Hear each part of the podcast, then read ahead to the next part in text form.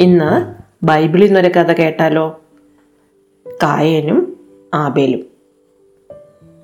ഇവർ രണ്ടുപേരും ആദത്തിന്റെയും ഹവ്വയുടെയും മക്കളായിരുന്നു. ഏതൻ തോട്ടത്തിൽ നിന്ന് ദൈവം പുറത്താക്കിയ ആദവും ഹവ്വയും വളരെ ബുദ്ധിമുട്ട് നിറഞ്ഞ ഒരു ജീവിതമായിരുന്നു ജീവിച്ചിരുന്നത്. അതിനു മുമ്പ് അവർക്കൊരു പ്രയാസങ്ങളും ഉണ്ടായിരുന്നില്ല. വളരെ സന്തോഷകരമായ ആസ്വാദ്യകരമായ സ്വർഗതുല്യമായ ഒരു ജീവിതമായിരുന്നു ഏതൻ തോട്ടത്തിലുണ്ടായിരുന്നത്. അവിടെ നിന്ന് പുറത്താക്കപ്പെട്ടതോടെ വളരെ കഷ്ടപ്പെട്ട് ജോലി ചെയ്ത് ബുദ്ധിമുട്ടി ജീവിക്കേണ്ടി വന്നു. ആ കഷ്ടപ്പാടുകൾക്കിടയിലെല്ലാം അവർക്ക് സന്തോഷം കൊടുത്ത ഒരു കാര്യമായിരുന്നു അവരുടെ മക്കൾ. മൂത്ത ആൾ കായൻ രണ്ടാമത്തെ ആൾ ആബേൽ. രണ്ടും ആൺകുട്ടികൾ മിടുക്കന്മാർ.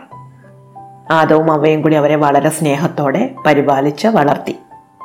രണ്ടുപേരും വലുതായി വന്നപ്പോൾ കായൻ കൃഷിയാണ് തന്റെ ജീവിത മാർഗമായിട്ട് തിരഞ്ഞെടുത്തത്. കായൻ വലിയൊരു തോട്ടം നിറയെ കായ്കനികൾ വെച്ച് പിടിപ്പിച്ചു. നല്ല വിളവും കിട്ടുന്നുണ്ടായിരുന്നു.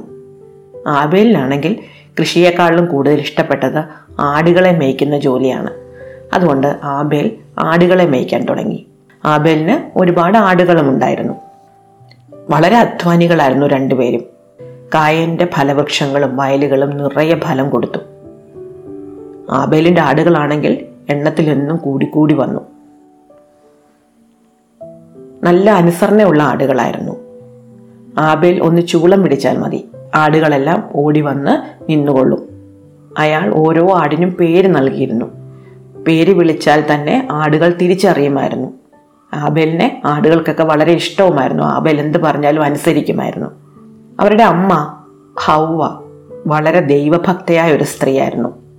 ഹൗവ മക്കളോട് എപ്പോഴും തങ്ങൾക്ക് ദൈവം തരുന്ന അനുഗ്രഹങ്ങൾക്ക് നന്ദി പറയണം എന്ന് പറയാറുണ്ടായിരുന്നു. ഒരുപാട് അനുഗ്രഹങ്ങൾ കിട്ടുന്നുണ്ട്. കൃഷിയിൽ നിന്ന് വളരെയധികം വിളവ് കിട്ടുന്നുണ്ട്. ആടുകളിൽ നിന്ന് നല്ല ലാഭം കിട്ടുന്നുണ്ട്. ആടുകൾ പറഞ്ഞാൽ അനുസരിക്കുന്നുണ്ട്. അപ്പോൾ എപ്പോഴും ദൈവത്തിനോട് നന്ദിയുള്ളവരായിരിക്കുക എന്നത് തങ്ങളുടെ കടമയാണെന്ന് ഹൗവ എപ്പോഴും മക്കളെ ഓർമ്മിപ്പിക്കുമായിരുന്നു. അമ്മ എപ്പോഴും കുട്ടികളോട് പറയാറുണ്ട് ആട് പ്രസവിക്കുമ്പോൾ ആദ്യത്തെ പ്രസവത്തിലെ കുഞ്ഞിനെ ദൈവത്തിന് ബലി കൊടുക്കണം. അതുപോലെ മരങ്ങൾ കായ്ക്കുമ്പോൾ ആ മരങ്ങളിലെ ആദ്യത്തെ ഫലം ദൈവത്തിന് കൊടുക്കണം. വയലുകളിൽ നിന്ന് വിളവ് അളന്നെടുക്കുമ്പോൾ ആദ്യത്തെ അളവ് ദൈവത്തിന് കൊടുക്കണം. എന്തിന്റെയും ആദ്യ ഫലം ദൈവത്തിന് കൊടുത്തിട്ടേ ബാക്കിയുള്ളത് എടുക്കാവൂ എന്ന് എപ്പോഴും എപ്പോഴും അമ്മ കുഞ്ഞുങ്ങളെ ഓർമ്മിപ്പിച്ചുകൊണ്ടിരുന്നു. അപ്പോൾ തങ്ങൾക്ക് കിട്ടുന്ന ആദ്യ ഫലങ്ങൾ ദൈവത്തിന് ഇങ്ങനെ കൊടുക്കാൻ വേണ്ടിയിട്ട് കായനും ആബേലും ഓരോ ഹോമകുണ്ടങ്ങൾ തയ്യാറാക്കി. ഈ ഹോമകുണ്ടങ്ങൾ അടുത്തടുത്തായിരുന്നു. എപ്പോഴും ആദ്യ ഫലം ലഭിക്കുമ്പോൾ രണ്ടുപേരും അവരവരുടെ ഹോമകുണ്ടങ്ങൾക്ക് അടുത്ത് നിന്നിട്ട് ദൈവത്തിന് ബലി കൊടുക്കുമായിരുന്നു. ഇതിൽ ആബേൽ എപ്പോഴും സന്തോഷത്തോടു കൂടി ഏറ്റവും നല്ല ആടുകളെ ഏറ്റവും മികച്ച ആടുകളെ ബലി കൊടുക്കുമ്പോൾ ഏറ്റവും മികച്ച ഫലങ്ങളും ഏറ്റവും ആദ്യത്തെ ഫലങ്ങളുമാണ് കൊടുക്കുന്നതെങ്കിൽ പോലും കായന് ഇത്തിരി വിഷമമുണ്ടായിരുന്നു. എല്ലാമുള്ള ദൈവത്തിന് വീണ്ടും കൊടുക്കേണ്ട കാര്യമില്ലല്ലോ എന്ന് കായൻ ചിലപ്പോഴെങ്കിലും വിചാരിച്ചു. എത്ര കഷ്ടപ്പെട്ട് വിളവെടുക്കുന്നതാണ്. അതിലെ ആദ്യ ഫലം തന്നെ ദൈവത്തിന് കൊടുക്കേണ്ടി വരുന്നതിൽ കായന് കുറച്ച് വിഷമമുണ്ടായിരുന്നു ഇവരുടെ രണ്ടുപേരുടെയും മനോഭാവങ്ങൾ ഇവരുടെ മുഖത്ത് പ്രകടമായിരുന്നു. കായൻ എപ്പോഴും ദുർമുഖത്തോടെ ബലി കൊടുത്തപ്പോൾ ആബേൽ എപ്പോഴും സന്തോഷത്തോടെ ബലി കൊടുത്തു. അതുകൊണ്ട് തന്നെ കായന്റെ കാഴ്ച സമർപ്പണത്തിൽ ദൈവം ഒട്ടും തന്നെ പ്രീതനായില്ല. കാരണം തനിക്കുള്ളതിൽ ഏറ്റവും നല്ലതിനെ അവൻ മടിയോടെയാണ് ദൈവത്തിന് കൊടുക്കുന്നത്. അതും മനസ്സില്ല മനസ്സോടെ. അതേസമയം ആബേൽ തനിക്കുള്ളിൽ ഏറ്റവും നല്ലതിനെ ദൈവത്തിന് വേണ്ടി തിരഞ്ഞെടുത്ത് സന്തോഷത്തോടെ നിറഞ്ഞ മനസ്സോടെയാണ് കൊടുത്തുകൊണ്ടിരുന്നത്.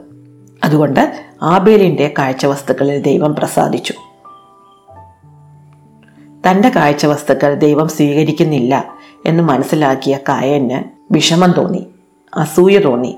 തന്റെ കാഴ്ചവസ്തുക്കളിൽ ദൈവം പ്രസാദിക്കുന്നില്ല ദൈവം തൃപ്തനല്ല എന്ന് മനസ്സിലാക്കിയ കായൻ ആബേലിനോട് അസൂയുള്ളവനായി തീർന്നു. അസൂയ അവന്റെ ഉള്ളിൽ വളർന്നു വളർന്നു വന്നു. താൻ ചെയ്യുന്നത് പോലെ തന്നെ ആബേലും ചെയ്തിരുന്നെങ്കിൽ ദൈവം രണ്ടുപേരെയും ഒരുപോലെ കാണുമായിരുന്നല്ലോ. അവൻ ഇത്ര സന്തോഷവാനായിട്ട് ഏറ്റവും നല്ല ഇനെ തിരഞ്ഞെടുക്കുന്നത് കൊണ്ടല്ലേ ദൈവം തന്നോട് അപ്രീതി കാണിക്കുന്നത് എന്ന് കായന് തോന്നി. ദിവസം പോകെ പോകെ കായന് ആബേലിനോടുള്ള പാക കൂടിക്കൂടി വന്നു. കായന്റെ വിഷമവും പാകയും ദൈവം മനസ്സിലാക്കുന്നുണ്ടായിരുന്നു. ദൈവം കായനോട് ചോദിച്ചു നീ എന്തിനാണ് ഇങ്ങനെ വിഷമിക്കുന്നത്? നീ എന്തിനാണ് ഇങ്ങനെ കോപിക്കുന്നത്? ഉചിതമായ രീതിയിൽ കാഴ്ച അർപ്പിച്ചിരുന്നെങ്കിൽ ഞാൻ നിന്നോടും പ്രസാദിച്ചേനെ. തിന്മയായ പ്രവൃത്തികളുടെ പിന്നിൽ പാപം പതിയിരിപ്പുണ്ടെന്ന് നീ എപ്പോഴും ഓർക്കണം. നീ ഒരിക്കലും പാപം ചെയ്യരുത്. പക്ഷെ ദൈവത്തിന്റെ ഉപദേശം കായന്റെ ഉള്ളിലെ പകയെ കൂടുതൽ ഊതി കത്തിച്ചതേ ഉള്ളൂ. എങ്ങനെയെങ്കിലും ആബേലിനോട് പകരം വീട്ടണം എന്നത് മാത്രമായി കായന്റെ ചിന്ത. പതിവ് പോലെ ഒരു ദിവസം ആബേൽ തന്റെ ആടുകളെ മേയ്ക്കാൻ പുൽമേടുകൾ അന്വേഷിച്ച് നടക്കാനിറങ്ങി ഒരു താഴ്വരയിൽ ഒരു അരുവിയും വിശാലമായ ഒരു പുൽമേടും ഉണ്ടായിരുന്നു. അവിടെ ചെന്നാൽ തന്റെ ആടുകൾക്ക് വെള്ളം കുടിക്കാനും തിന്നാനും ആവശ്യത്തിന് കിട്ടുമല്ലോ എന്ന് വിചാരിച്ചാണ് ആബേൽ അങ്ങോട്ട് പോകാനിറങ്ങിയത് പോകുന്ന വഴിക്ക് അവൻ കായനെ കണ്ടുമുട്ടി. കായൻ പറഞ്ഞു നീ എങ്ങോട്ടാണ് പോകുന്നത്? ആ താഴ്വാരം കുറച്ച് ദൂരെയുള്ളതല്ലേ. എന്റെ വയലിലേക്ക് പോരൂ. എന്റെ വയലിൽ ഒരുപാട് പുല്ലുകളുണ്ട്. മാത്രമല്ല അവിടെ ഒരു തടാകവുമുണ്ട്. നിന്റെ ആടുകൾക്ക് വെള്ളം കുടിക്കാനും ഭക്ഷണം കഴിക്കാനും ആവശ്യമുള്ളതെല്ലാം എന്റെ വയലിലുണ്ട്. ഇത് കേട്ട അബേൽ സന്തോഷത്തോടെ കായകന്റെ ഒപ്പം ചെന്നു. വഴിയിലൊക്കെ കായൻ മൗനിയായിരുന്നു. ആബേൽ ചോദിച്ചു നീ എന്തുകൊണ്ടാണ് മിണ്ടാതിരിക്കുന്നത്? നീ എന്താ എന്നോട് സംസാരിക്കാത്തത്? കായൻ പറഞ്ഞു ഞാൻ എന്തിനാണ് പകൽ മുഴുവൻ ഇങ്ങനെ കഷ്ടപ്പെടുന്നതെന്നാണ് ഞാൻ ചിന്തിക്കുന്നത്. ദൈവത്തിനു പോലും എന്നോട് ഇഷ്ടമല്ല. ഞാൻ അർപ്പിക്കുന്ന ബലിയൊന്നും ദൈവം സ്വീകരിക്കുന്നില്ല. എനിക്കതിൽ വല്ലാത്ത വിഷമമുണ്ട്. ആബേൽ പറഞ്ഞു അത് സാരമല്ല ഇതുവരെ കഴിഞ്ഞതൊക്കെ പോകട്ടെ. ഇനി മുതൽ നീ ബലി കൊടുക്കുമ്പോൾ നിന്റെ വയലിലെ ഏറ്റവും മികച്ചത് തിരഞ്ഞെടുത്ത് ബലി കൊടുത്താൽ മതി. ദൈവം പ്രസാദിച്ചുകൊള്ളും. കായൻ പറഞ്ഞു ഞാൻ എപ്പോഴും ഏറ്റവും മികച്ചത് തന്നെയാണ് കൊടുക്കുന്നത്. പക്ഷെ നീയാണ് കാരണം. ദൈവം എന്നിൽ പ്രസാദിക്കാതിരിക്കാനുള്ള കാരണം നീയാണ്.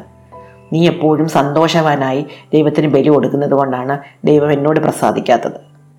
നീ ഏറ്റവും നല്ല കുഞ്ഞാടിനെ തിരഞ്ഞു പിടിച്ച് ദൈവത്തിന് കൊടുക്കുന്നു ദൈവം അതുകൊണ്ട് എന്റെ കായികനികളൊന്നും നോക്കുന്നതേയില്ല.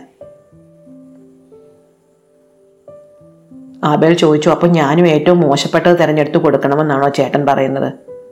കായൻ പറഞ്ഞു പിന്നെ അല്ലാതെ നീയും അങ്ങനെ തന്നെ ചെയ്യണം. നീയും ഞാൻ ചെയ്യുന്നത് പോലെ ചെയ്തിരുന്നെങ്കിൽ ദൈവം നമ്മളെ രണ്ടുപേരെയും ഒരുപോലെ കണ്ടേനെ. ആബേൽ ചോദിച്ചു ദൈവം നമുക്കെല്ലാം സമൃദ്ധിയായി തരുന്നു. അപ്പോൾ നാം ദൈവത്തിനോട് നന്ദി കാണിക്കണ്ടേ? കായൻ ചോദിച്ചു ദൈവത്തിനോട് നന്ദി കാണിക്കാൻ നീ ആര്? നന്ദിയും നന്ദിയില്ലായ്മയും തീരുമാനിക്കുന്നത് നീയാണോ? ഇതൊക്കെ പറഞ്ഞ് രണ്ടുപേരും തമ്മിൽ വഴക്കായി. വഴക്കിനിടയിൽ കായൻ തന്റെ കയ്യിലിരുന്ന പണിയായുധം കൊണ്ട് ആബേലിന്റെ തലയിൽ ഊക്കോടെ ഒരു അടി കൊടുത്തു. അടി കൊണ്ട ആബേൽ നിലത്ത് വീണ് പിടഞ്ഞ് മരിച്ചുപോയി. ഉറക്ക നിലവിളിച്ചുകൊണ്ടാണ് അവൻ മരിച്ചത്. ദൈവമേ ദൈവമേ എന്ന് നിലവിളിച്ചുകൊണ്ട്. അവന്റെ നിലവിളി കേട്ട് അവന്റെ ആടുകളെല്ലാം ചിതറി ഓടിപ്പോയി. ദേഷ്യപ്പെട്ട് അടിച്ചെങ്കിലും ആബേൽ മരിച്ചു പോകുമെന്ന് കായൻ വിചാരിച്ചിരുന്നില്ല. ആബേൽ മരിച്ചത് കണ്ടതോടെ കായൻ ആകെ പതറിപ്പോയി. ആരും കണ്ടില്ല എന്നാണ് കായൻ വിചാരിച്ചത്. അവൻ പെട്ടെന്ന് വയലിൽ നിന്ന് തിരിച്ചു നടന്നു. പക്ഷെ പോകുന്ന വഴിക്ക് അവനൊരു ശബ്ദം കേട്ടു. കായൻ ആബേൽ എവിടെ? എല്ലാം കാണുന്നവനായ ദൈവമായിരുന്നു അത്. ദൈവം കണ്ടു എന്ന് കായന്റെ മനസ്സിലായി. കായൻ ചോദിച്ചു ഞാനാണോ എന്റെ സഹോദരന്റെ കാവൽക്കാരൻ? ഞാൻ അവനെ കണ്ടില്ല. ദൈവത്തിനോട് എതിർ ചോദ്യം ചോദിക്കാൻ അവൻ തയ്യാറായത് ദൈവത്തിന് ഇഷ്ടപ്പെട്ടില്ല. ദൈവം പറഞ്ഞു നീ ചെയ്തത് ഞാൻ കണ്ടു. നിന്റെ സഹോദരന്റെ രക്തം മണ്ണിൽ നിന്ന് എന്നെ വിളിച്ച് കരയുന്നു. നിന്റെ കൈയാൽ നിന്റെ സഹോദരന്റെ രക്തം ഭൂമിയിൽ വീണിരിക്കുന്നു. ഈ ഭൂമിയിൽ നീ എന്നും ശപിക്കപ്പെട്ടവനായിരിക്കും. ദൈവത്തിന്റെ കണ്ണിൽ നിന്ന് ഓടി ഒളിക്കാൻ ഒരു സ്ഥലം നോക്കി കായൻ ചുറ്റുപാടും പരതി. ദൈവം അറിയാത്ത ഒരു സ്ഥലവും ഭൂമിയിലില്ല എന്നവൻ കണ്ടു. ദൈവം കായനെ ശപിച്ചു. നീ ഭൂമിയിൽ എന്നും അലഞ്ഞു തിരിയുന്നവനായിരിക്കും. കൃഷി ചെയ്യുമ്പോൾ മണ്ണ് നിനക്കൊരിക്കലും ഫലം തരികയില്ല. സ്വന്തം സഹോദരനെ കൊന്നവനെ തിരിച്ചറിയാനായി. മറ്റാരും അവന്റെ മേൽ കൈവയ്ക്കാതിരിക്കാനായി. ദൈവം കായേന്റെ നെറ്റിയിൽ ഒരടയാളം പതിപ്പിച്ചു. കായേനെ ആര് കൊന്നാലും അവർക്കുള്ള ശിക്ഷ ഏഴിരട്ടിയായിരിക്കും എന്ന് അറിയിക്കുകയും ചെയ്തു. ശപിക്കപ്പെട്ടവന്റെ ഹൃദയവേദനയുമായി കായൻ ഭൂമിയിൽ അലഞ്ഞു നടന്നു. ഇഷ്ടമായ കഥ? അടുത്ത കഥ അടുത്ത ദിവസം.